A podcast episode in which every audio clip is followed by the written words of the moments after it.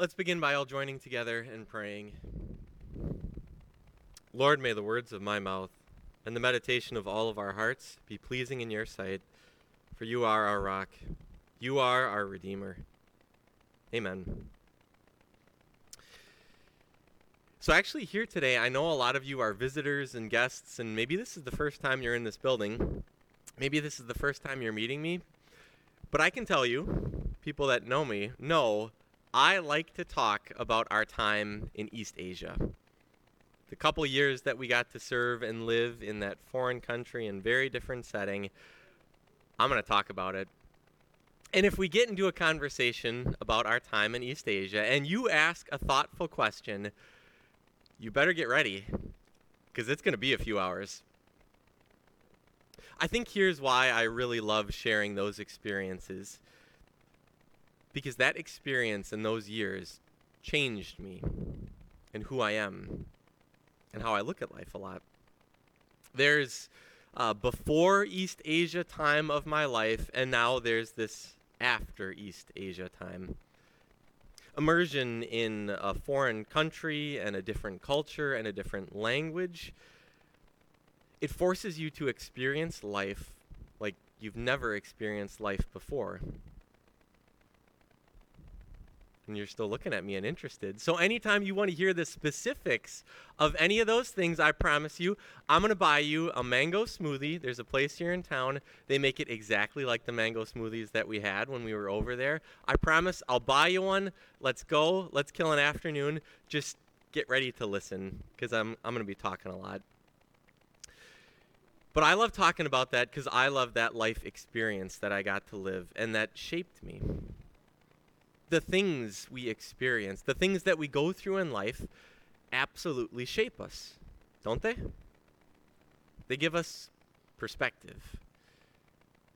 They help us look at things through a specific lens. Our life experiences are a part of who we are.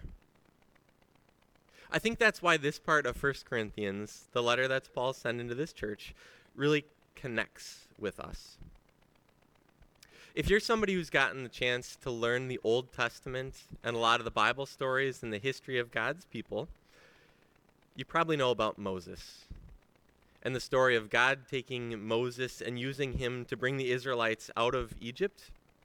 And you know some of the experiences then, what Paul was writing about.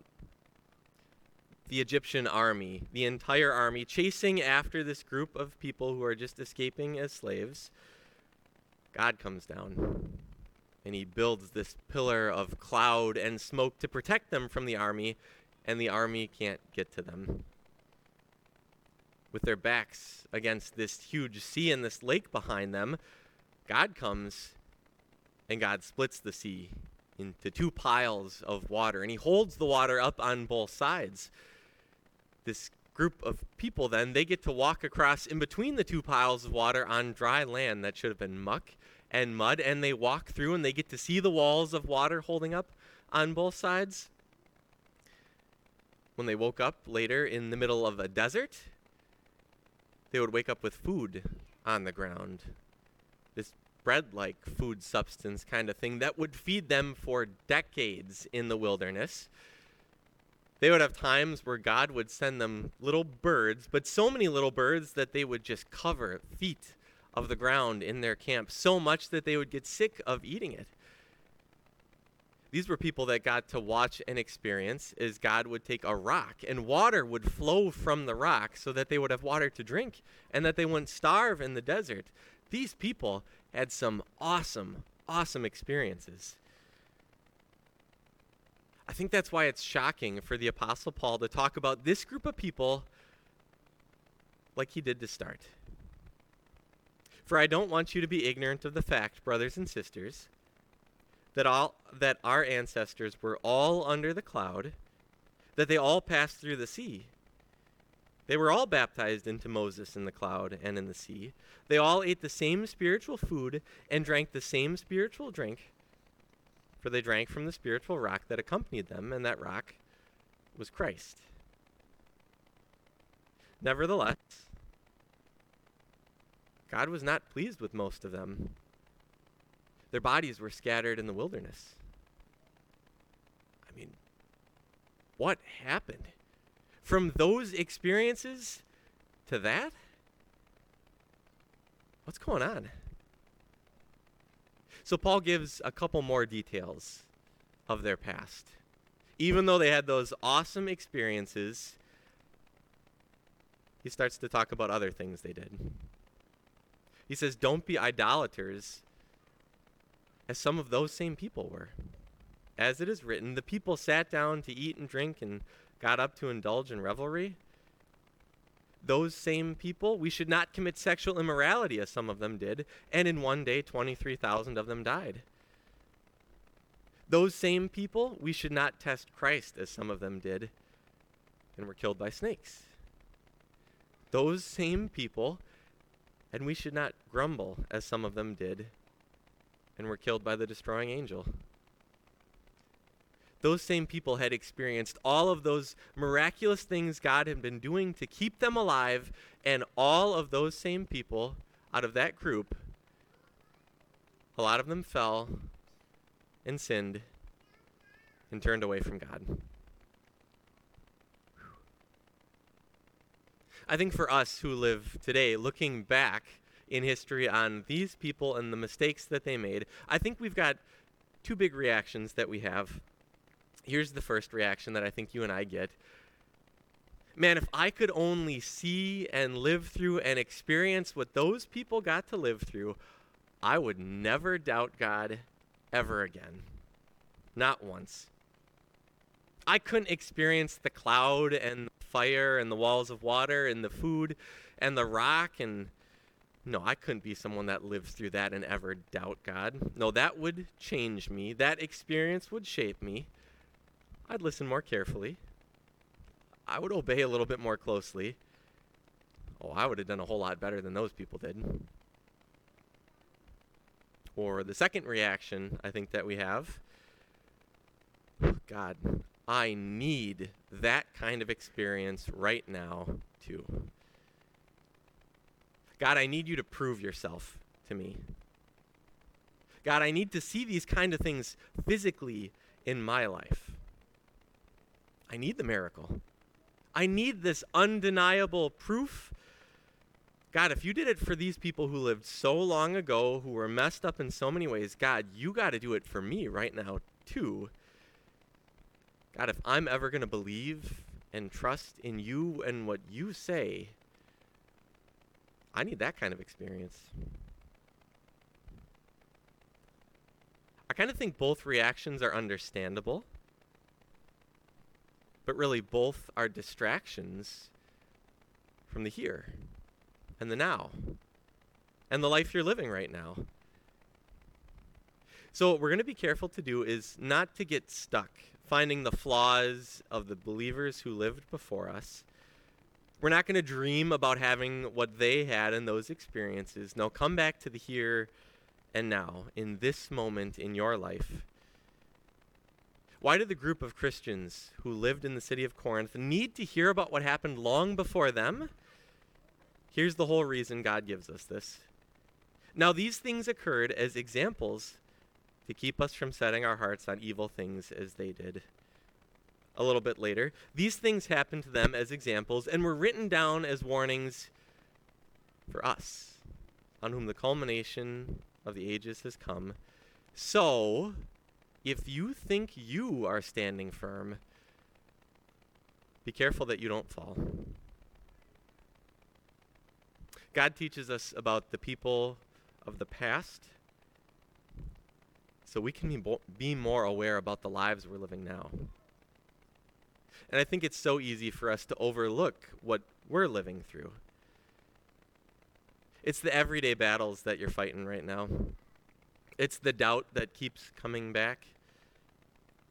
It's the reality that God doesn't look like God when He's not doing what you want Him to do for your life. It's the thought that if God doesn't help you like He helped them, then maybe you can do it on your own. That you're going to be strong enough, that you can do better, that you can hold all of it up, and that you are not going to break. I think we have to admit that we're united in a struggle with overconfidence in ourselves and our own abilities. But I think there's another thing that unites us when we're talking about overconfidence and people who are overconfident in themselves. It's kind of bad, but I think we can admit that we love to watch those people fall down. The team that is just so full of itself that is sure they're going to crush the little team on the other side, and then they mess up, and they fumble, and they fail, and they lose, and what do we do? We smile, and we love it. We love to watch the little ant sized superhero take down the new big bad in the series. For as much as we might personally struggle with ourselves, with thinking too much of ourselves, I think we like to enjoy watching other people fall when they're overconfident. But then reality hits for us. And we know how this ends if we're on our own. We know why God warns us from these people in the past and those experiences.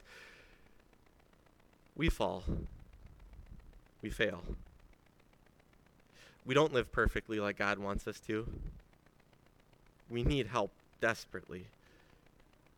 It's to people like us, the ones who have experienced, who have not God's, to people who have experienced God's miracles, like those people in the past, to people like us today who maybe don't experience those things, God gives us this encouragement, this solid ground in His Word. No temptation has overtaken you except what is common to mankind. And God is faithful. He will not let you be tempted beyond what you can bear. But when you're tempted, He will also provide a way out so that you can endure it. Now, maybe the most misquoted and twisted verse from the Bible that gets twisted into this self help kind of thing that, well, you can do it. If God is giving you this in your life, you're going to be fine. It'll be okay. You can struggle. You can fight through. You can hold all of it up. Uh uh-uh. uh That's not what God is saying here. No, you know that God gives you way more than you can ever handle on your own. This brothers and sisters, this is God's promise that when He gives you those things, He's going to hold you up. That's what this word endure really means. It's this picture of being able to hold up and have it above you. It's about God doing that for you. It's about God holding you up through all of this so that when you're crushed, He's going to be there. So that when you're struggling, He's going to remind you of his promises to you. So that when you doubt and you question and you aren't sure, that He's going to point you back to His certain and solid truth in His Word that He loves you in Jesus, that you are forgiven and perfect and holy in His sight right now because of what Jesus has done for you. That you don't have to pick yourself up and try harder and be better next time because in Jesus the work is already done. That's the foundation that God gives you to stand on. That's the foundation that He builds underneath you to hold you up through all of this. That's why when the struggles and the challenges come that are too much, you lean on Him and His truth. So that when you fall, because of His grace for you, He'll hold you up. One of my favorite experiences from East Asia. Uh, it makes me sound a little bit like a history nerd, which I don't think I am, but it's something that I can't forget. It was in this uh, big museum, and there were these bells. I think there were probably about 20 of these bells, and these bells were 3,000 years old. We don't have stuff like that in our country so much, but over there they did. And I think it was they were digging a foundation for a new building, and suddenly they struck iron and they hit the bell, and then they found more and more and more, and these just ornately carved, huge things. Some of them this big, they hung all these bells together, and it was just something that I couldn't get over. That these bells were just preserved perfect. Thousands of years, back to King David time, thousands of years later, and they looked awesome there's just something unique and amazing about something that's existed in our world that has stood the test of time for thousands of years, something that hasn't changed. That's why you can appreciate the unity that we have with believers who lived thousands of years before us. Because when we look back at them, at our past, we don't see perfect people with perfect lives. We hear about people who fell and who fell hard, and we get to appreciate what held them up through all of that. We think back to Adam and Eve, the first people, however many generations back, who literally messed everything up. And after that, maybe biggest mistake of all time, right after that, God promises a Savior. God promises a solution. We think back to King David and, and King David's mistakes where he sleeps with a married woman, where he has somebody killed, where he lies about it, and he covers it up. And then, when confronted, he confesses his sin, and two words later, God forgives him. We think about Peter, who betrayed Jesus to his face right before he went to the cross. We think about Paul, who hated Christians and who traveled to faraway cities to kill Christians. We think about all of the believers who have gone before us and all the past issues and everything that they had, and what did God do for them? He died for them, He forgave them, He held them up through all of it. The Bible is filled with people who were absolutely crushed and whom God picked up and whom God helped up. And that's that's where we're at today. Because when God does that for you and you experience that, it changes you. It makes you just like them. Part of the group of believers of all time. It connects you to the believers who did those exact same things before you,